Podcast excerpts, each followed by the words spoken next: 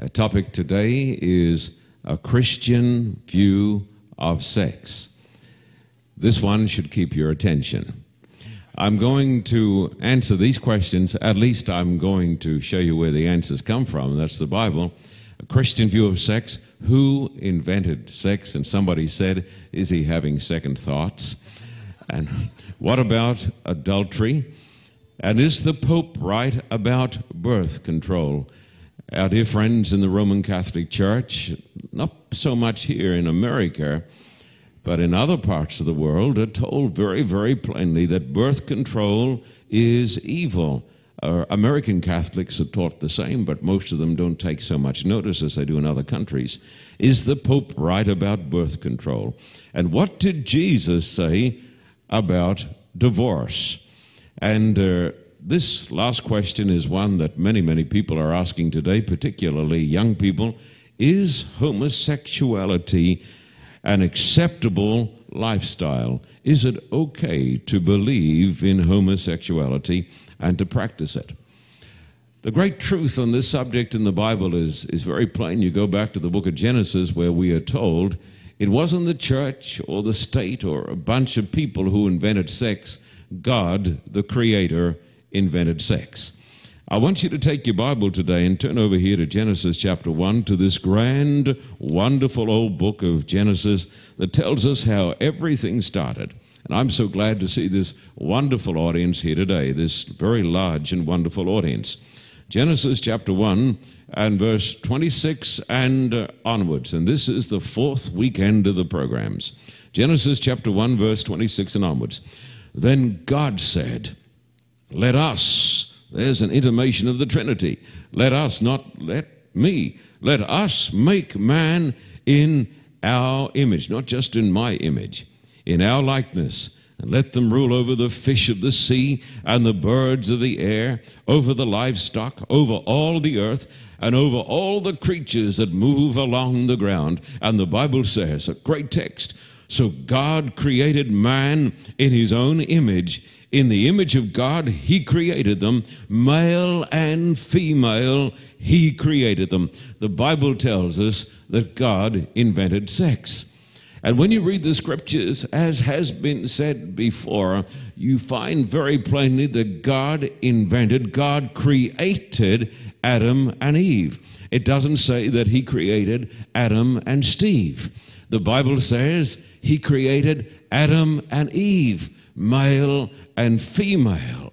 And so God was the author of uh, sexuality. Would you come over here? And certainly when he did so, he, he must have known that this great gift had tremendous potential for wonderful things and also potential for things that were not so wonderful. Would you notice Genesis chapter two and verses twenty-one and onwards, and this talks about God's crowning work of creation. The Bible says, so the Lord God, Yahweh Elohim, caused the man to fall into a deep sleep. And while he was sleeping, he took one of the man's ribs and closed up the place with flesh. Then the Lord God made a woman from the rib he had taken out of the man, and he brought her to the man. The man said, this is now bone of my bones and flesh of my flesh. She shall be called woman, for she was taken out of man. For this reason, a man will leave his father and his mother and be united to his wife, and they will become one flesh. And when it talks about one flesh, it is referring not only to a spiritual union, but it's also referring to a physical union. This is talking about the sexual relationship. I want you to notice how God made man's partner, how he made Eve. Matthew Henry was a great English commentator, and he said that when God made Eve, he did it in a very special way. She was made not out of his head, not out of Adam's head, said Matthew Henry, not out of his head to rule over him, not out of his head to rule over man, not out of his feet to be trampled upon by him either. But the Bible says, as Matthew Henry so beautifully puts it, Eve was made out of his side to be equal with him, equal with him. There are some parts in this world where women are put down by men. Most parts of the world, most parts of history. If you study the history of the human race, women have had a bad deal. And this is because people have not read these verses and they haven't practiced the teachings of the Bible. The Bible teaches that Eve was made out of his side to be equal with him, equal with him, under his arm, under his arm to be protected, and near his heart to be beloved. And so she was made something or someone very special and someone very, very, very beautiful. She was the crowning glory of creation. And as another commentator said, and I think it could have been Matthew Henry who said this also, he said most of these wonderful little sayings, if Adam was dust refined, because he was. When Adam was made by God, he was dust refined. But if Eve was made out of the side of Adam, then Eve was dust doubly refined. And she is a more exquisite creature than man. And if Adam was made in the glory of God and reflects the glory of God, and if Eve was made out of dust doubly refined, then indeed she is the crowning act of God's creation. Isn't that something, ladies? I want to hear it now from the ladies.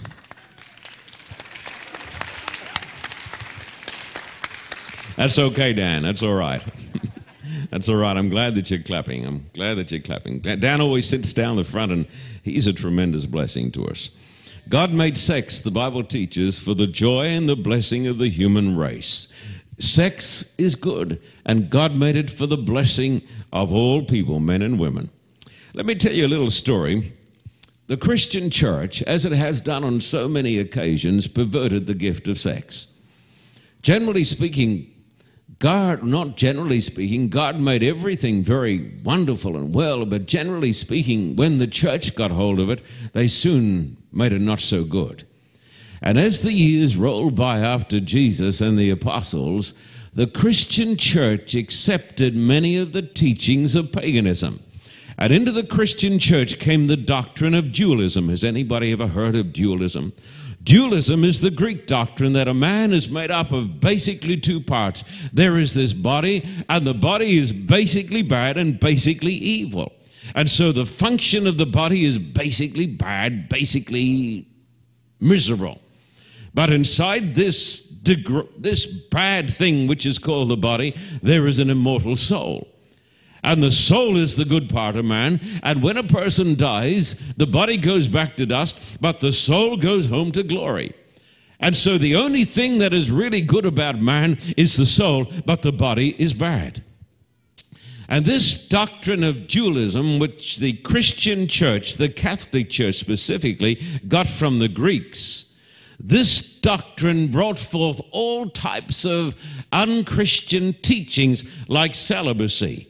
And this is why it is believed by some Christians, and they believe it very, very sincerely, and we don't condemn them, that a person can attain a higher state of Christ-likeness if he isn't married. And that is why priests don't marry. They don't do it out of bad motives. They do it because they want to please God. And it comes from the idea that somehow the flesh is bad. And so you have monasteries, you have the celibacy of the priests and the nuns, and uh, God bless them, they're some of the most wonderful people in the world, we believe, devout and sincere, but we believe that in this they do not understand the scriptures. Also, it gave rise to the doctrine of asceticism, whereby they believed that the body ought to be punished. And so they believed in penance. Penance is nowhere, of course, taught in the scriptures. There was a certain famous character, famous in the history of the Christian church. His name was Simon Stylites, and he was a Christian ascetic. And outside Antioch, he climbed up on a pole, and he sat on top of the pole. If my memory is working today, after all of these meetings and after many late nights, he sat on top of this pole for more than thirty years, never took a bath. I'm glad he was sitting on top of the pole, aren't you? But he never, never took a bath, never changed his clothes.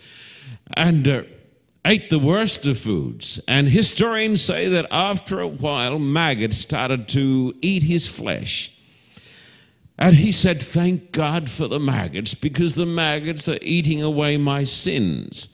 And on occasions he would take out a maggot and hold it up and look it in the eye if it has such, and he would say, "What God has given you to eat, eat." He became a great saint in the church because he was crucifying the body, because as everybody knew back in those days, the body was bad and the flesh had to be crucified. But these ideas are completely contrary to the teachings of the Bible. The Bible teaches that God invented sex, and the Bible teaches that the body is the creation of God, and the functions of the body are holy. I want you to come to some texts now, would you please? I want you to come to First Corinthians chapter six and uh, verse nineteen. That's in the New Testament. Matthew, Mark, Luke, John, Acts, Romans, and then you come to Corinthians, and I'm going to turn to First Corinthians chapter six, and we're going to notice verse nineteen in the Bible, where the great apostle Paul says in First Corinthians chapter six and verse nineteen, "Do you not know that your body is the temple of the Holy Spirit who is in you, whom you have received from God? You are not your own. You were bought at a price. Therefore, honor God with your body." The Bible teaches that this body is not something to be despised, but the body is the temple of the Holy Spirit. Nothing wrong with the body, and there's nothing wrong with sex in the right time, at the right time, and in the right context. I want you to turn over here to another text. I want you to come to the words of, of Luke chapter four and verse thirty-eight. Luke chapter four and verse thirty-eight. And here it talks about the first pope, or that's what some people think. Luke chapter four and uh, verse thirty-eight, it talks about Simon, and Simon is the name for Peter. Luke chapter four, Matthew, Mark, Luke chapter four, verse thirty-eight, it says, "Jesus left the synagogue and went to the home of Simon." Now Simon, that's Peter. Some say he was the first pope. Now Simon's mother-in-law was suffering from a high fever, and they asked Jesus to help her. Now the Bible tells me that Simon Peter, and if he were the first pope, let's grant that even though it isn't so, the Bible tells us that Simon Peter had a mother, mother-in-law. It is very difficult, I'm told, to have a mother-in-law without a wife. How would a person, I'm asking you, the bishop over there thinks that's a good one. You like that, bishop? We got a bishop here today. Glad to have you here, bishop. Mm-hmm. Now, the bishop thought that was a good one. It's very, very difficult. It would take a lot of doing, you know, to get a mother-in-law, but not get a wife at the same time. Now, the Bible tells us that Peter had a mother-in-law. Therefore, Peter had a wife. All the apostles were married men. And so the Bible teaches that this idea that there was something basically wrong with marriage and something basically wrong with sex didn't come from the Bible. It came from the church that perverted the truth of God. I'm going to read you a text that most people don't like to read, or they don't like to read it in church, sort of. I want you to come over here to First Corinthians chapter seven and verses one down to five. First Corinthians chapter seven and verses one down to five. And Paul here is talking about sex, and here Paul is talking about marriage. Uh, First Corinthians chapter seven and verses one and onwards. And people ca- have come to this church today, come to this meeting today for the first time, and you've never been in this church before. We don't talk about sex every Sabbath. Just want you to know that. This is one in a series. We don't want you to think we start, you know, we move along to different parts, and, you know, when it's the, this is not just the introduction. This is the talk today is the beginning and the ending. I just want to make that plain for every person. First Corinthians chapter seven and verse one and onwards. "Now for the matters you wrote about, it is good for a man not to marry." Now what does Paul mean by that? Well, because of the persecution that was going on in the Christian church, he said it's good for a man not to marry. "But since there is so much immorality, each man should have his own wife, and each woman her own husband. The husband should fulfill his marital duty to his wife, and likewise the wife to her husband." That doesn't just mean taking out the garbage either. Verse four says, the wife's body does not belong to her alone, but also to her husband. In the same way, the husband's body does not belong to him alone, but also to his wife. Do not deprive each other except by mutual consent and for a time, so that you, you may devote yourself to prayer. Uh, then come together again so that Satan will not tempt you because of your lack of self-control. So the Apostle Paul teaches that sex is the gift and the good gift of God. Let's talk in, about why God made sex. If a person understands why God made sex, then you'll have an understanding from the Bible about all this business of birth control. Why did God make sex? Now, obviously, he made it for reproduction because God considered it was the best way. He could have made us like amoebas so we just break in two. Uh, he could have done that. And after looking at Hollywood, maybe he's having second thoughts. He may be saying this amoeba principle has got a bit go, got going for it. But God made it first and foremost for reproduction. He made it so the human race could grow and so that you and I could be like God. Did you know this? Like God in having a family, not like God in all his power and his holiness. We want to be like God in his, in his holiness, but we're all sinners. We need to realize this. We're all sinners. And that's the first lesson you and I have to learn if we're going to be Christians, that none of us are righteous, we're all sinners. So the Bible says that God made sex so that we could have families. The angels can't do that, you know. Did you hear this? The angels can't have families. God has a great big family, and God said, I like my family so much, I want you to have the joy of having a family like mine. And so God created sex so that we could have families. And number two, and this is important, God made sex. Here is the second reason, as the tenderest and the most intimate expression of love. Now, it's the official view of my friends in the Vatican that birth control is evil. And if a person practices birth control, he is sinning against God.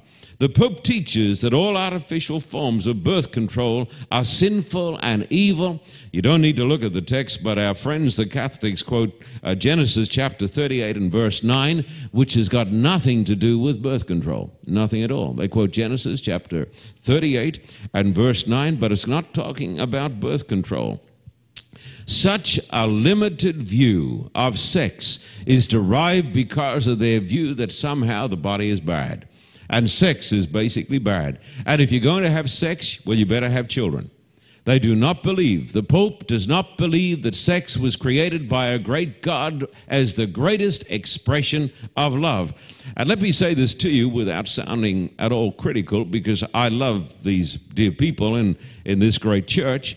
I just wonder what a lot of old men would know about it anyhow. I'm telling you seriously. I just wonder what a bunch of old men in the Vatican and a bunch of old cardinals and a bunch of old priests who've never been married, I just wonder what authority they've got to tell any person anything about sex at all. I'm just, just wondering about this. The Bible tells us that we ought to follow the Word of God in these things.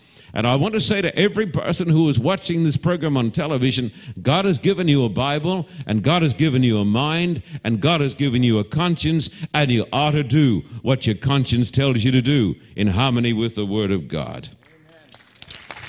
Now, the Bible makes it very, very plain. I'm glad that you folks are on my side here. The Bible teaches that sex functions best in the context of love, trust, and security. I put this up on the blackboard because this is the very heart of my message today. The Bible tells me, and um, experience tells us this, not just the Bible but human experience, that sex is best in the context of love, trust, and security. And if you want to have good sex, you need to have all of those ingredients. I've got a copy here. I think it's Time or U S A News and World Report. Let me see what it is, because I want to quote something out of this to you. What is it now? It's U S News, Sex in America. Now, I'm not going to read it all to you. I'm just going to read a, a little bit to you. Here are some of the major highlights from the University of Chicago's path-breaking sex survey of three thousand four hundred thirty-two Americans. How many partners? seventy-one percent of Americans have only one sexual partner in the course of a year. twelve have none. Only three percent, uh, three percent have five or more. Even though Hollywood would like you to believe that people are very promiscuous, it just isn't so. It says here that uh, fifty-three percent had one sex partner in the last five years. The median number of partners since age eighteen reported by men, six, and by women, two. But there's something here which is quite amazing, because this is quite a secular magazine, and nobody expected this. It says, "Fidelity reigns. Fully eighty-three percent of Americans had sex with one person or had no sex partners in the past year. And half of Americans had only one partner in the last five years. And so people are more faithful to their partners than most people in Hollywood could possibly dream. This survey has also found something else out, that the promiscuous people are not having good sex. They interviewed hundreds and hundreds of people who sleep around, and they said, "Are you having good sex?" And they said, "No, it's boring. We're not satisfied. Just doesn't seem to work for us." That's the reason, my friend, that they ought to get back to the Bible, because the Bible teaches that sex is best in the context of love and trust and security. I thought you'd like to know that today. Now, the Bible teaches some great eternal truths, and all of these truths are tied in with every way we live, and particularly with sex. I want you to come over here to Isaiah chapter forty-eight and verse eighteen. The book of Isaiah chapter forty-eight. Are you folks having a good time today? Amen. Isaiah chapter forty-eight and verse eighteen. Isaiah chapter forty-eight and verse eighteen, the Bible says, "If only you had paid attention to my commands, your peace would have been like a river, your righteousness like the waves of the sea." The Bible says, if only you kept the commandments of God, then your peace would have been like a river and your righteousness like the waves of the sea. I want you to listen up. Listen to me. Not just loosen up, but to listen up. I want you to think of a great, beautiful river. It's peaceful, surrounded by beautiful hills, and the flowers are growing, and the birds are singing, and the cows are munching grass and chewing their cud. You know what that means, don't you? Talking to a group of city people, chewing the cud, we won't get into that. But here you've got a very peaceful and a beautiful scene, and the Bible said, if only you had kept my commandments, your peace would have been like a river and your righteousness as the sea. I want you to know today, now listen to this, because this is the truth. The happiest people in this world today are people who love God and worship God and go to church, keep the Sabbath, and keep the commandments of God. They're the happiest people in the world. You say, you know, are there some books that you could recommend that I read on sex? I want to tell you the best book that I can recommend is the book we give out as you come in night by night. That's this book here, which is the Bible. Now, this book is going to tell you how you can change your life and so that you can have the best sex, but sex is best in the context of love, trust, and security. And I've got another statement here by a great theologian whose name I've forgotten. He said, the moral laws are just as stable as the law of gravity. And you may say, well, look, I, I don't know about those laws. It doesn't matter whether you know about them or not. They still, still work. You can climb up on this building, up on the top, on the spire, and you think you can fly like an eagle. Uh, you're just going to find that the law of gravity is still working, whether you know about it or not. And, and this man says that the moral laws are just as stable as the law of gravity. Now, here's his name, Professor Walter Rauschenbusch. With a name like that, he's got to be right. I want to read you the whole statement. This is a great statement. It takes a bit of time to read, but just listen. The moral laws are just as stable as the law of gravitation. Every fuzzy human chicken, I like that, every fuzzy human chicken.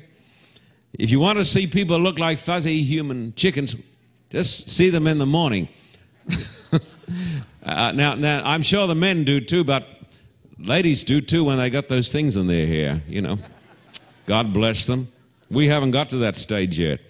The moral law is just as stable as the law of gravitation. Every fuzzy human chicken that is hatched into this world tries to fool with those laws. Some grow wiser in the process and some do not. We talk about breaking God's laws, but after the, these laws have been broken several billion times since Adam first tried to play with them, these laws are still intact and no seam or fracture is visible in them, not even a scratch on the enamel. But the lawbreakers, that's another story. If you want to find their fragments, did you get that? If you want to find their fragments, go to the ruins of Egypt, of Babylon, of Jerusalem. Study statistics. Read faces. Keep your eyes open. Walk through the graveyards and read the invisible inscriptions left by the angel of judgment. For instance, here lies the fragments of John Smith, who contradicted his maker, played football with the Ten Commandments, and departed this life at the age of thirty-five. His wife and mother weep for him. Nobody else does. May he rest in peace. I want you to know this. You know why God gave us these laws, why he gave us the Sabbath, why he gave us the Ten Commandments, why he gave us the Bible, why he gave us the laws about sex? Because he loves us. He wants us to be happy. Not only have I got a son whom I'm very proud of, I've got two daughters that I'm very proud of. And um, when I'm talking about a subject like that, they say, what would Dad know about any of these things anyhow? But let me tell you, let me tell you about one of my daughters, Julie, when she was just knee-high to a grasshopper. Do you say that in America? Yes. Huh? Yes. Uh, well, I wish I had someone else to say that. Wish I had something that I could tell you that, you know, you hadn't heard of before, so I could see you looking impressed. Anyhow, when Julie was knee-high to a uh, to a um, to a duck, thank you, doctor. When Julie was knee-high to a duck, we lived in Sydney, this wonderful, magnificent city where they're going to have the Olympic Games. Uh, just a beautiful city, but we lived at two oh one the Komanara Parkway, Woorunga. two oh one the Komanara Parkway, Woorunga. It was a busy, busy road, and we had a lovely little home sitting back there in a eucalyptus forest, and we'd wake up every morning and to the laughter of the kookaburras. And uh, Julie was just this little girl. She was knee-high to a, to a duck. And uh, she had to go to the school up the road, the Woorunga ch uh, Church School, where I was the pastor. And uh, it was such a busy, busy road, and we loved Julie so much. She was just the cutest little girl, uh, always laughing, telling people jokes. She's a nurse now, and she's still laughing and telling people jokes. Even when they're dying, she's cracking jokes to them. But anyhow, she's just a happy, happy person. And we would say to Julie, Julie, you've got to be careful crossing the road. Never cross the road by yourself. Why not? Because you can get run over. And I used to sometimes, and Beverly and I used to walk her up to the school and wait till the lights went green and take her across the road. And then the teacher would take her across the road when she came home. And then she'd have to walk down this bush road, you see, and we'd be waiting. Or if I wasn't home, Beverly would be home waiting for her. But we loved her so much, and we still do. We love Leanne too, and, and David, but we love them so much that we tried to instill in them when they were knee-high to a duck that the happiest people and the safest people are the people who keep the law. Amen. And when people read the Bible, they say to me, you know, we don't like this whole law. Well, that's because of our old sins. That's the problem. There's nothing wrong with the law. And God gave us the law because he loves us. And sex is best in the context of love, law, trust, and security.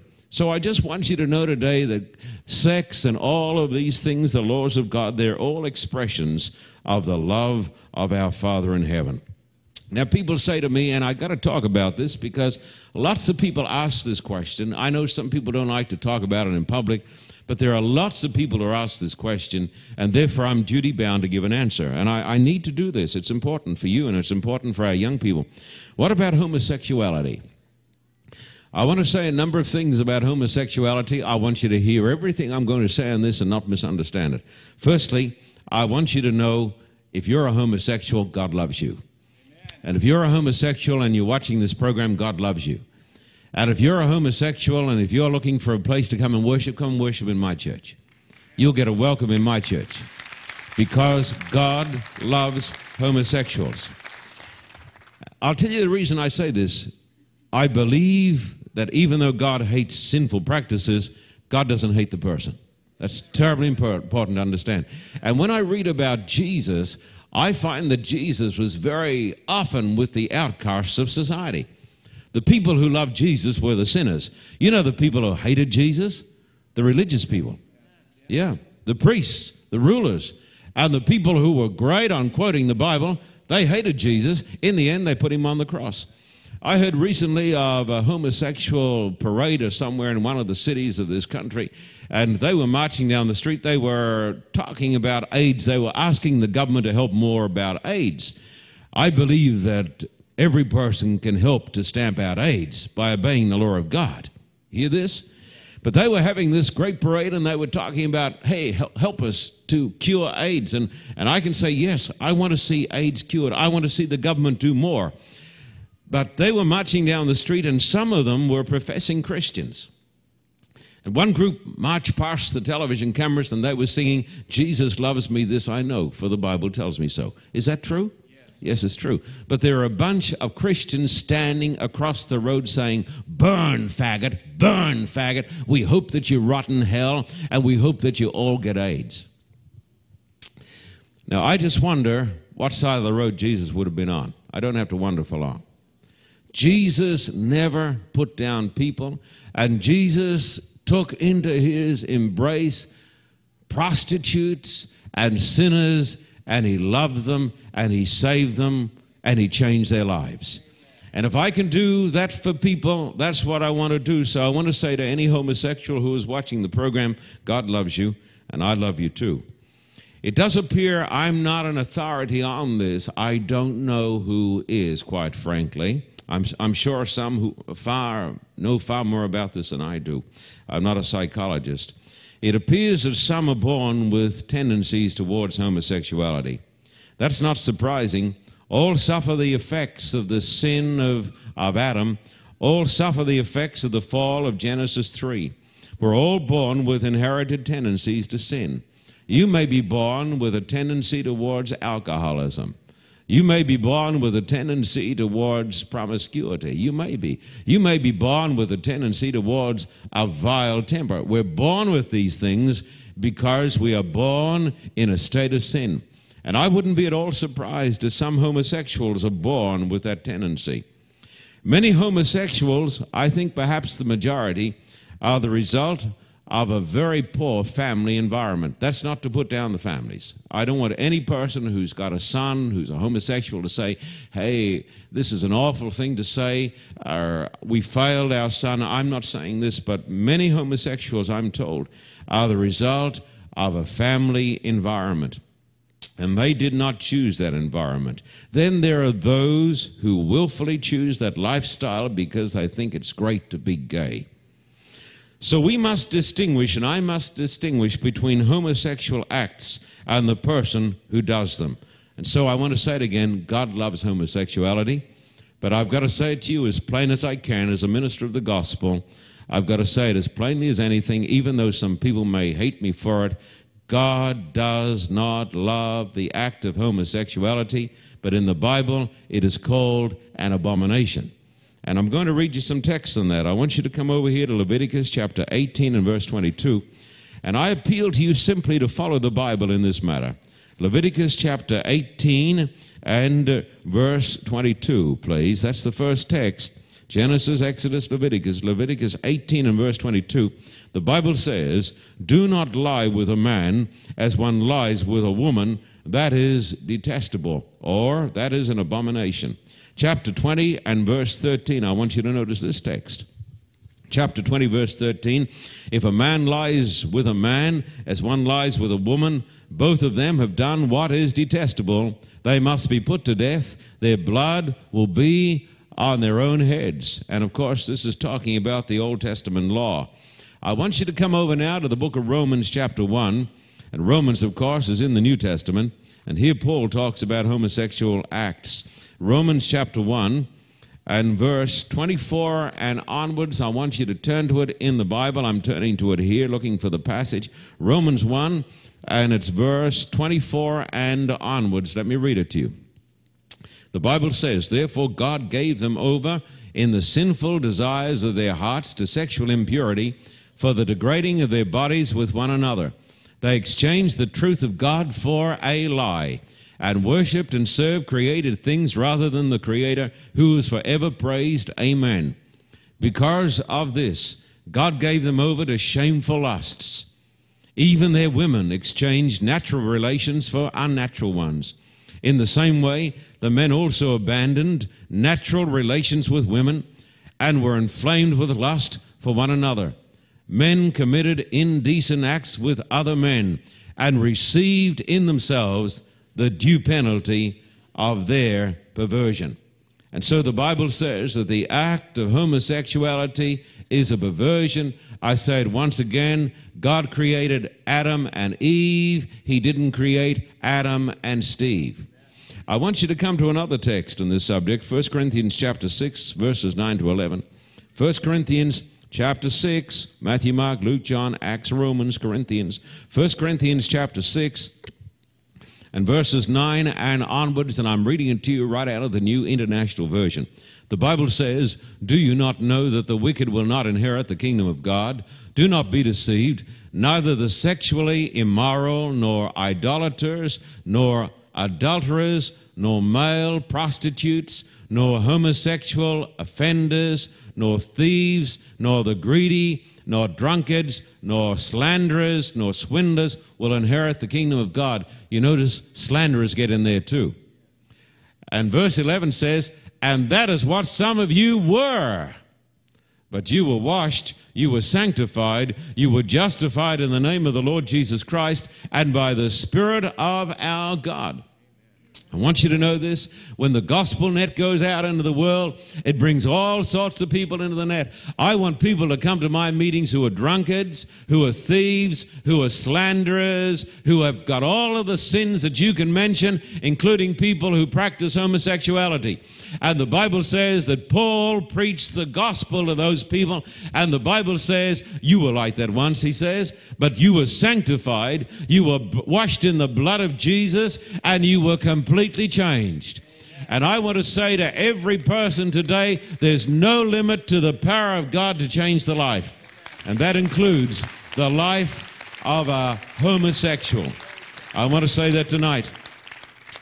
How many people are homosexuals? This survey of U S A News says two point eight percent of men, one point four percent of women say they're homosexuals. Let me say a few words, particularly to young people who are watching this telecast today. Let me say a few words about AIDS. It's an incurable, awful disease. Not very long ago, I baptized a man who was dying of AIDS. And when I took this young man down into the water, he was so frail, he was so skinny, he was so sick. I baptized him, and I believe the Lord washed his sins away. And I believe he's going to be in the kingdom of God. But let me tell you something about AIDS, and I want every person here to listen to this. AIDS is an incurable disease that is sexually transferred, that can be totally avoided by almost all people if they were to obey the laws of God. And so I say, if you want to avoid AIDS, the best thing you can do is to obey the law of Almighty God. That's the best thing you can do, because the moral laws are just as stable as the law of gravitation. And if you break the laws of God, the law of God is going to break you. Because the law of God, my friend, is a mighty granite pillar. And if you walk into that law, it's not going to hurt that law. Now, I should give a little statement here about people who get AIDS who certainly don't sleep around. Uh, lots of people have got them through blood transfusions. And lots of women, and I guess lots of men, have got them from their spouses when they had no idea what their partner was up to. But I want to say that basically AIDS is a disease that could be wiped off the planet if people were to obey the law of God. Now, what does the Bible say about divorce? Let me read you a text. I, I want to show you what Jesus says about divorce. Come over here to Matthew nineteen and verses three to nine. Matthew, the nineteenth chapter, and verses three to nine. And here Jesus talks about divorce. Matthew nineteen, three to nine. Some Pharisees came to him to test him. Uh, you know what they were doing, don't you? They were snooping around trying to, you know, get him to say something that uh, would embarrass him. Some Pharisees came to him to test him. They asked, "Is it lawful for a man to divorce his wife for any and every reason?" "Haven't you read," he replied, "that at the beginning the Creator made them male and female and said, 'For this reason a man will leave his father and mother and be united to his wife, and the two will become one flesh. So they are no longer two but one. Therefore, what God has joined together, let man not separate.'" Uh, why then, they asked, "did Moses command that a man give his wife a certificate of divorce and send her away?" Jesus replied, "Moses permitted you to divorce your wives because your hearts were hard. But it was not this way from the beginning. I tell you that anyone who divorces his wife except for marital unfaithfulness and marries another woman commits adultery." And so Jesus said the only real legitimate cause for divorce is unfaithfulness in the marriage relationship. I want to say this, though. Listen to this, my friends. We live in a world of great stress. We live in a world when good people experience traumatic stress, and people make mistakes, and people fall apart, and marriages fall apart. And I want to say that if you're one of those people here today, I want you to know that God loves you, and God is not here today to condemn you, and it doesn't matter what we've done in the past, there's always hope, and there's always mercy, and there's always forgiveness, and there's always a welcome back home from God. I want you to know that today. But God wants to bless your homes, and God wants to bless your marriages. Let me talk now about the secrets of a happy home. And I put this up here on the blackboard. Firstly, the love of God in the heart. In First Corinthians chapter thirteen, it talks about the love of God that comes from the heart of God and is put into the heart of every believer. If you want to have a really happy home, then have the love of Jesus in your heart. The love of God in our hearts can transform any stale, sad, sick relationship. Have you heard the story that Billy Graham tells about the man who always forgot anniversaries? You see, he just didn't water the plant. And he forgot anniversaries. He forgot wedding days. He forgot birthdays. And he came to a meeting like this, and the Spirit of God must have spoken to his heart, and he decided to reform. And so it was his wife's birthday, and he bought her a big, huge box of the best chocolates. Lady Godiva's, actually. You can get them from Sears. He bought this big box of chocolates and a big bouquet of red roses, and he arrived home, knocked on the door, and burst out into song, "Happy Birthday." He started to sing, "Happy Birthday to you." I'm not even going to be tempted. So he sang, "Happy Birthday," and, and he called out, "Happy Birthday, honey, I'm home, it's Harry, happy birthday." He was the man who had never, never remembered her birthday.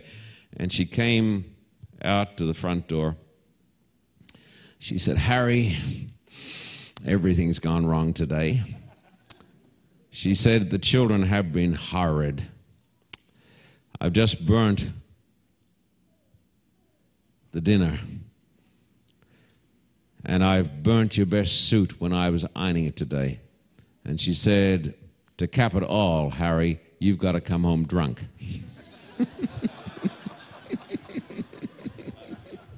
Billy Graham, whom I admire, also tells a story. He says before this couple got married, when they'd come to a puddle of water, he'd take off his coat. He'd lay it down over the puddle of water. He'd help her across, you see. But after they were married, they'd come to a puddle of water. He'd say, "Jump, honey, I think you can make it." But the Bible tells us if you, if you want to have a happy home, you got to have the love of God in your heart. Number two, you need to pray and worship together. If you want to avoid divorce, then go to church.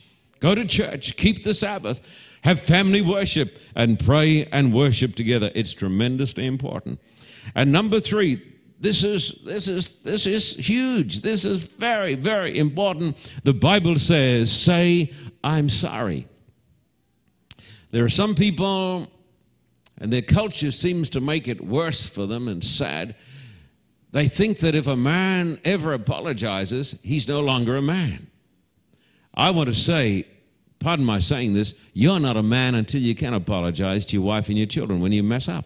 Amen. I want to say that to you. If you can't say, if you can't say to your wife or to your husband, I'm sorry, I messed up, you've got a serious spiritual, psychological problem. You really are a sick person. I'm telling it to you pretty strong. You're a sick person. You need a desperate amount of healing.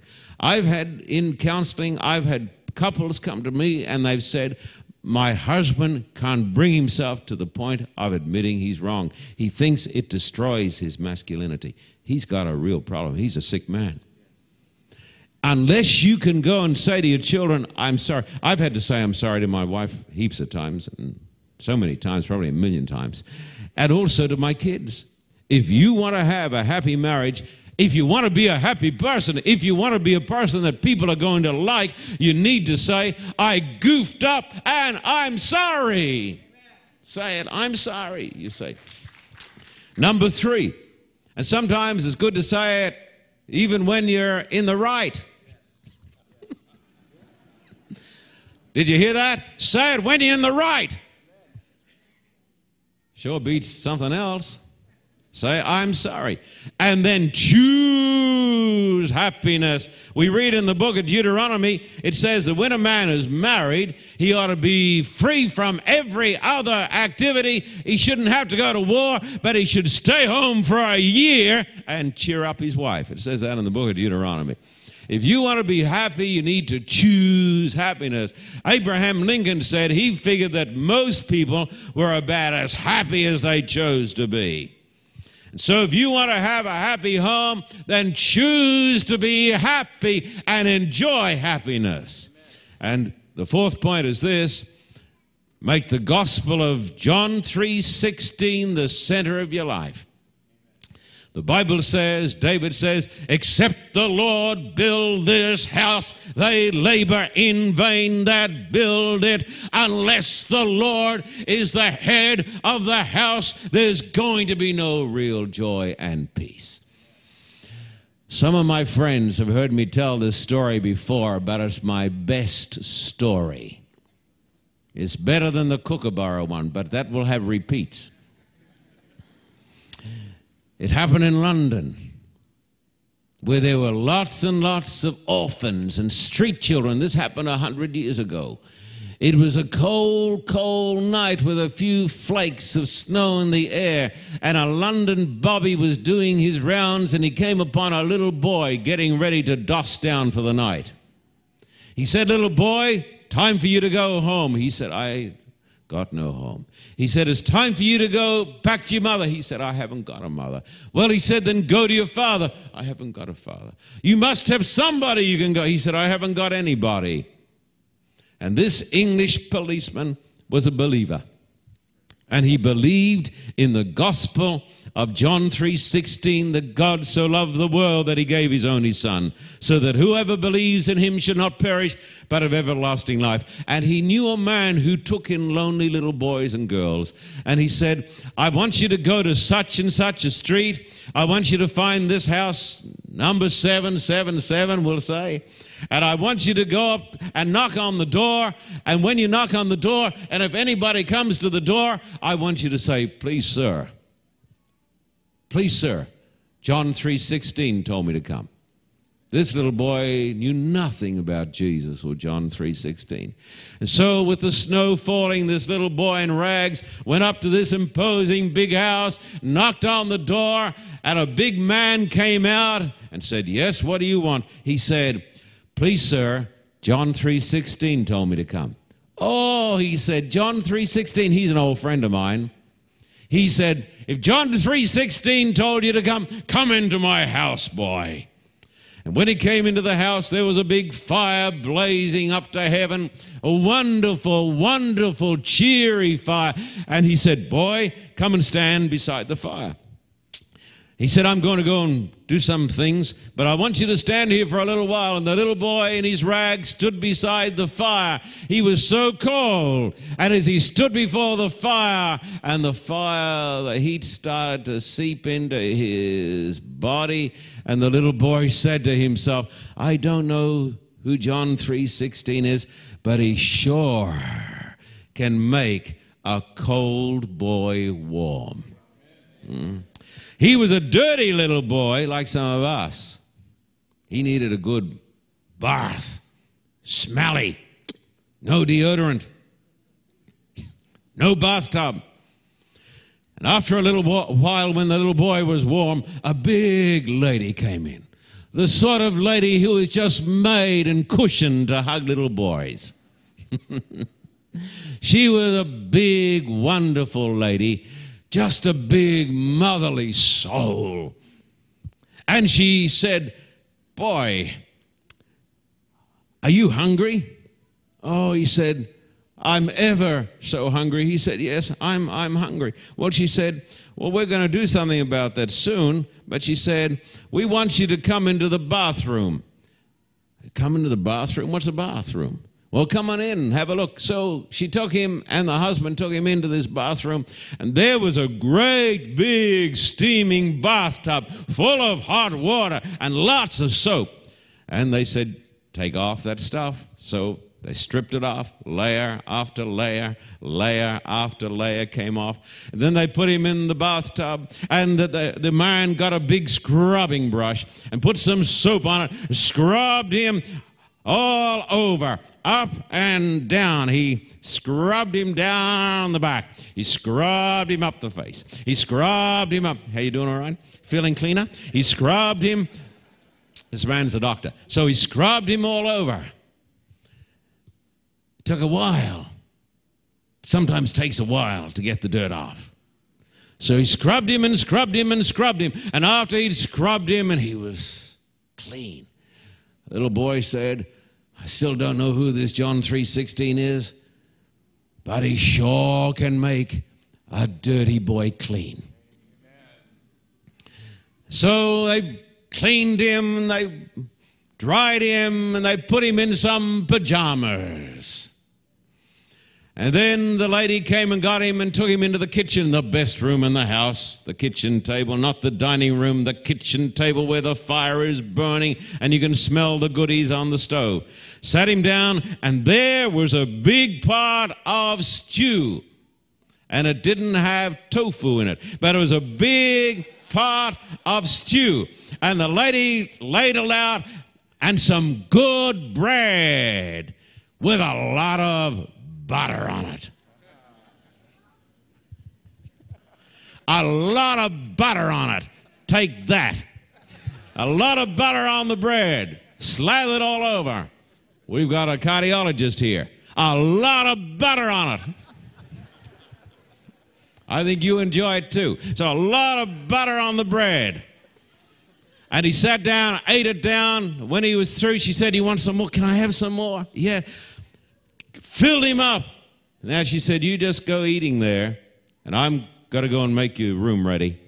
The little boy said, I still don't know who John three sixteen is, but he sure can make an empty boy full. An empty boy full. And then after a while, they came in and they took him into the bedroom. And there was the bed made up sheets, a fluffy pillow, a water bottle. He'd never been in a bed before. They tucked him in, and as he drifted off to sleep, he said, I still don't know who John three sixteen is, but he sure can give a tired boy rest. John three sixteen, a cold boy warm. A dirty boy, clean. A hungry boy, full. A tired boy, rest. You can do the same for you and for me. Let's pray together. Now, Father, today we've been talking about marriage and sex and the law and the commandments and everything else that's tied up with this subject. But we thank you at the very end of it all, the ultimate solution is John three sixteen. That Jesus can come into our hearts, our cold hearts, our frigid hearts, our stuffy, self-righteous hearts, our critical hearts. And God can come into these cold hearts and make them warm. Make our hearts warm today. We thank you that God can find us today all dirty, and he can make us clean and wash us in the blood of Jesus. We thank you that there's a fountain filled with blood drawn from Emmanuel's veins, and sinners plunged beneath that flood lose all their guilty stains. We thank you that our God can make hungry people full, empty people, people with big holes inside. And he can take away the hunger and fill us up. And we thank you that he can take people who are full of restlessness and they're tired of this world, and he can give them rest. Do that today to our homes, our marriages, our wives, the husbands, to all of us, Lord, today. Bless us all today as we take the Christ of John three sixteen into our homes and in our hearts. We worship you and thank you. In Jesus' name, amen.